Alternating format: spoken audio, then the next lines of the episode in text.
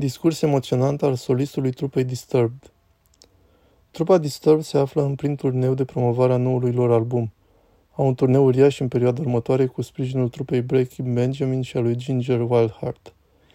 În timpul unui concert recent, vocalistul David Draiman, vizibil emoționat, a ținut un discurs foarte puternic și important pentru fanii din mulțime.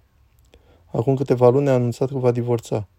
De asemenea, și-a vândut de curând casa și a vorbit despre câteva legende rock pe care le-a pierdut de-a lungul anilor, mult prea devreme, cum ar fi Chris Cornell, Chester Bennington și Scott Weiland. Când am văzut prima dată acest videoclip, nu mi-e rușine să recunosc că m-a făcut să plâng. A fost sfârșietor de privit și a fost foarte important și curajos din partea lui David să vorbească cu fanii despre asta. Cred că este ceva ce mulți dintre fani vor auzi și vor realiza că nu sunt singuri. Chiar și un muzician ca David Draiman, care a avut atât de mult succes și a scris atâtea cântece importante, se poate lupta și el. Și a fost nevoie de mult curaj să spună asta. Un motiv ca să lupți. Cu toți avem nevoie de unul. Demonii, cunoscuți sub numele dependență și depresie, sunt foarte, foarte reali. Sunt boli, tot ca și cancerul.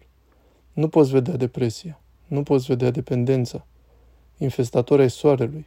Se metastazează, îți acaparează corpul, mintea, sufletul. Și nu știu ce simți tu, dar eu m-am săturat să-i pierd pe toți cei pe care îi iubesc din cauza depresiei și dependenței. Fiecare membru al trupei de pe scenă s-a confruntat cu aceste sentimente, cu acești demoni, și mi-e dor de prietenii pe care i-am pierdut. Îmi e dor de Chester și de Scott, îmi este dor de Chris. Și dacă pot fi complet sincer cu voi, acum câteva luni aproape că m-am alăturat lor.